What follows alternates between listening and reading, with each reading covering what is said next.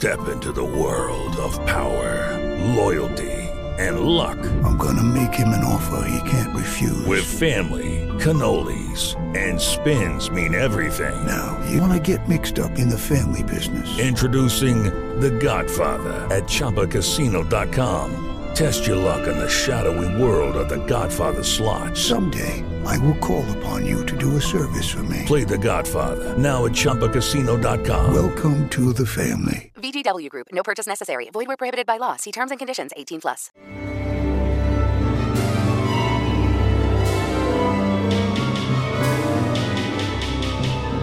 Storylands. Magia, occulto, esoterismo. Quante volte vi sarà capitato di imbattervi in parole come queste? E quante volte hanno stuzzicato la vostra fantasia? Le tradizioni esoteriche e le pratiche ad esse collegate suscitano da sempre l'interesse di milioni di persone nel mondo, tra chi manifesta apertamente di aver scelto un percorso di conoscenza approfondito della materia e chi invece preferisce restare sulla soglia di un universo misterioso e apparentemente in contraddizione con i pilastri della scienza.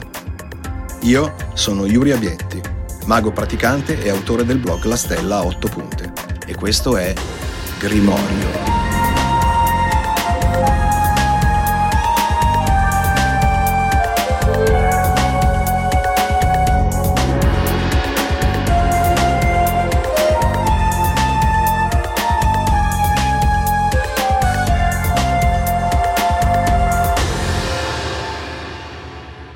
Bentornati.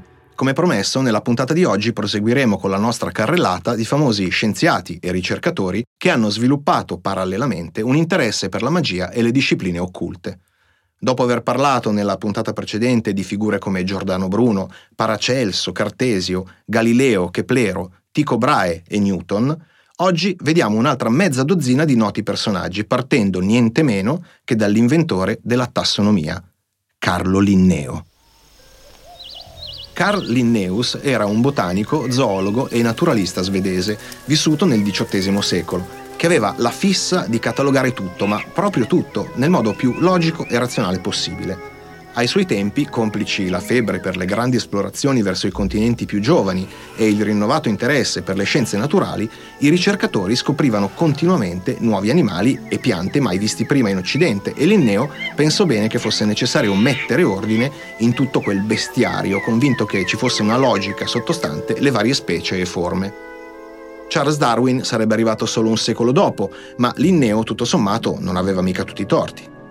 Nel suo libro Sistema Nature, il buon Carl elenca non solo molte specie conosciute e osservate, ma anche molti animali mitologici. E in fondo chi avrebbe potuto giurare che i draghi e i ippogrifi non sarebbero saltati fuori in qualche recondito angolo del pianeta?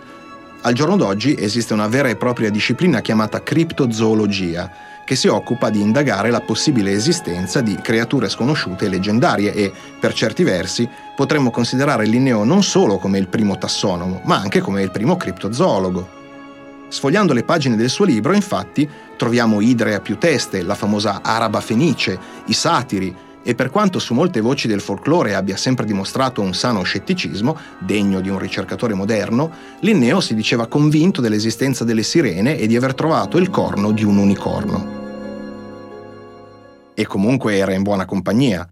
Anche Gottfried Leibniz, uno dei padri della matematica, aveva un'insana passione per quelle che all'epoca si definivano meraviglie, creature mostruose, spesso frutto di truffe e inganni, che collezionava ed esponeva molto orgogliosamente.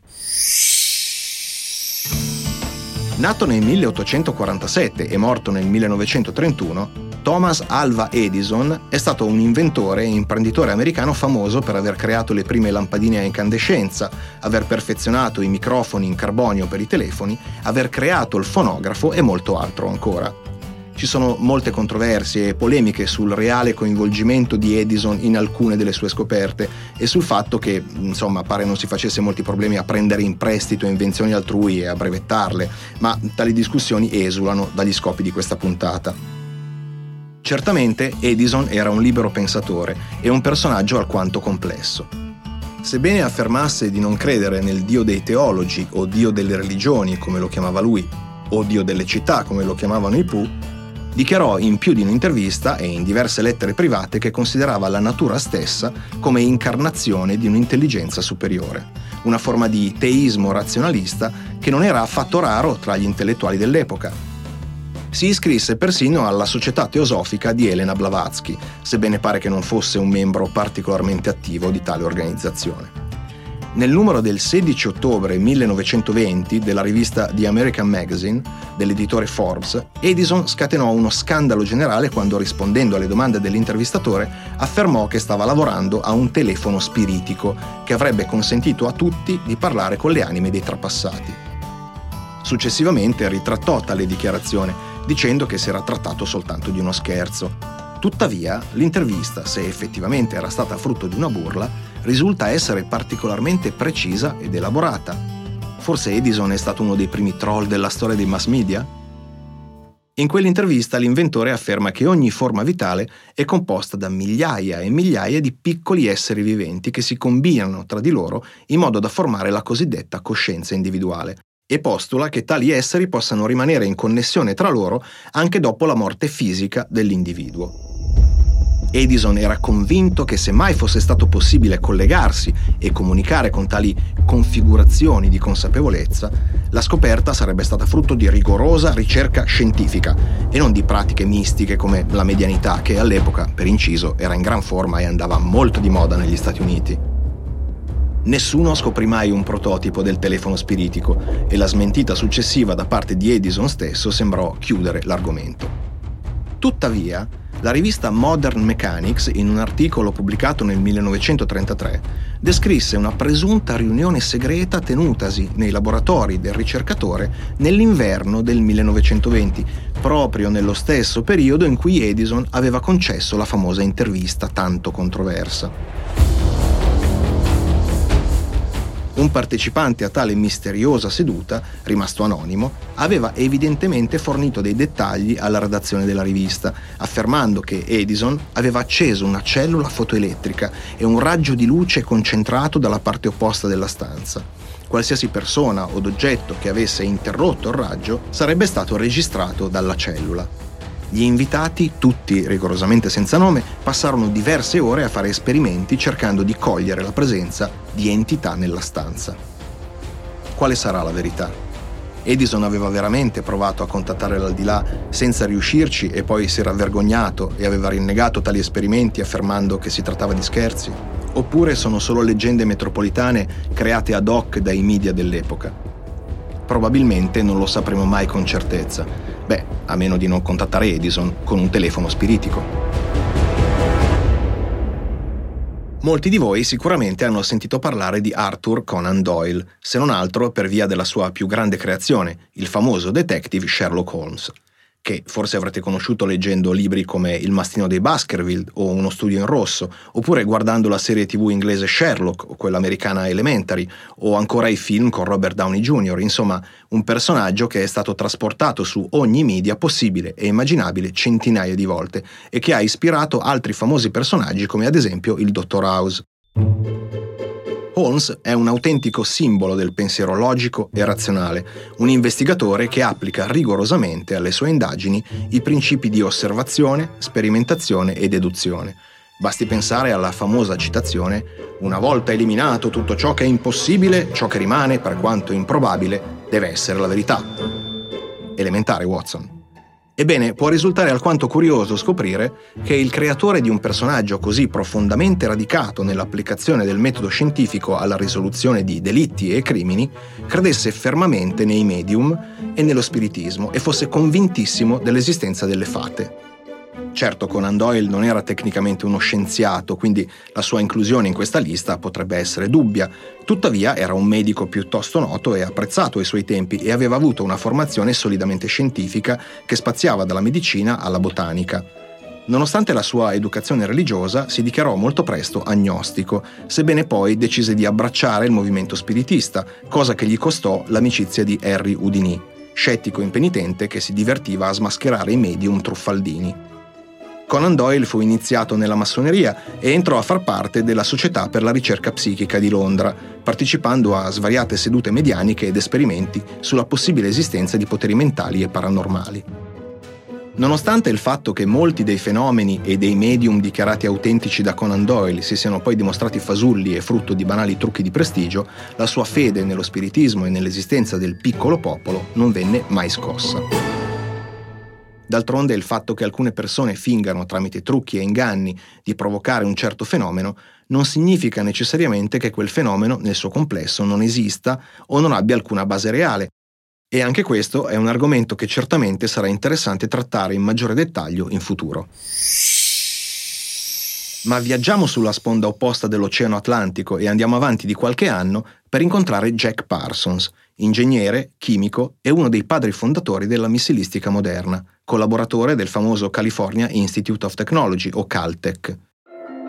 Parsons era tutto questo, senza dubbio, ma era anche un dichiarato mago cerimoniale praticante, appartenente alla corrente della Telema, la religione fondata dal mago e occultista Aleister Crowley, e faceva parte dell'Ordo Templi Orientis, detto anche OTO, un ordine magico esoterico presente e attivo anche al giorno d'oggi, anch'esso fondato da Crowley e basato sugli insegnamenti telemiti.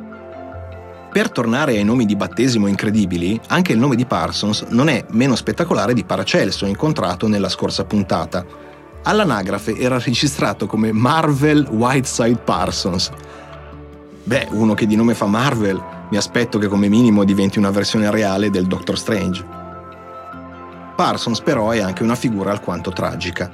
Il suo attaccamento all'OTO, la sua visione libertaria e libertina del mondo, e le sue abitudini sperimentali alquanto discutibili lo portarono ad essere espulso dal Jet Propulsion Laboratory e dalla Aerojet Engineering Corporation, due società che aveva contribuito a fondare.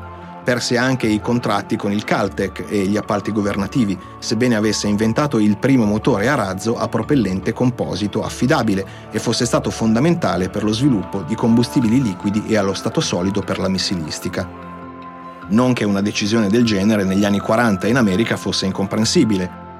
I racconti parlano di un Parsons trasfigurato e maniacale che fa esperimenti con pochi fidati collaboratori nel deserto californiano, disegnando cerchi magici attorno al razzo da testare e compiendo invocazioni al dio Mercurio e ad altri spiriti per assicurarsi la buona riuscita dell'esperimento. Dai, seriamente, ma che figo era! Purtroppo, Furono proprio le sue abitudini a condurre esperimenti con misure di sicurezza alquanto discutibili che, molto probabilmente, causarono la sua morte nel 1952, a soli 37 anni. Un'esplosione nel laboratorio di casa gli costò la vita e sebbene la polizia giudicò il fatto un semplice incidente, molti pensarono a un atto volontario. Le ragioni non mancavano il clima maccartista di quegli anni, i sospetti di simpatie socialiste, la sua affiliazione all'ordine esoterico di Crowley, le sue disavventure matrimoniali e sentimentali, compreso un breve coinvolgimento con Ron Hubbard e con la sorella della sua ex moglie, i quali lo defraudarono di tutti i suoi risparmi fuggendo insieme. Tutti questi erano certamente motivi più che sufficienti per decidere di togliersi la vita o per sospettare un omicidio da parte dei piani alti dei servizi. Come in molti altri casi, la verità non la sapremo mai. Tuttavia è interessante pensare che uno dei padri fondatori di tutta la tecnologia missilistica e dei moderni reattori a razzo sia stato anche una delle figure più importanti per la diffusione e la popolarizzazione della telema e della magia cerimoniale in Nord America. Parsons, peraltro, ha ispirato una serie televisiva chiamata Strange Angel di sole due stagioni che narra la vita di questo personaggio che sembra uscito da un racconto pulp dell'epoca, con tutti i giusti ingredienti, spionaggio, complotti, magia, mistero ed erotismo. Insomma, come abbiamo potuto vedere in queste due puntate, moltissime figure prominenti nello sviluppo del metodo e del pensiero scientifico moderno sono state anche importantissime nella diffusione e nella ricerca ermetica e delle discipline magiche ed esoteriche. Sta a noi dunque vedere o meno in questi personaggi avventurosi e incredibili una contraddizione inconciliabile oppure qualcosa su cui fermarsi un attimo a riflettere, magari mettendo da parte i nostri pregiudizi in merito. Per oggi terminiamo qui e anche questa volta vi ringrazio di cuore per aver deciso di farmi compagnia. Continuate a seguire questo podcast e andate a fare un salto sul blog La Stella 8 Punte, nonché sul nuovo canale Twitch di Tiasos. Noi ci risentiamo alla prossima puntata e che la benedizione degli dei sia con voi.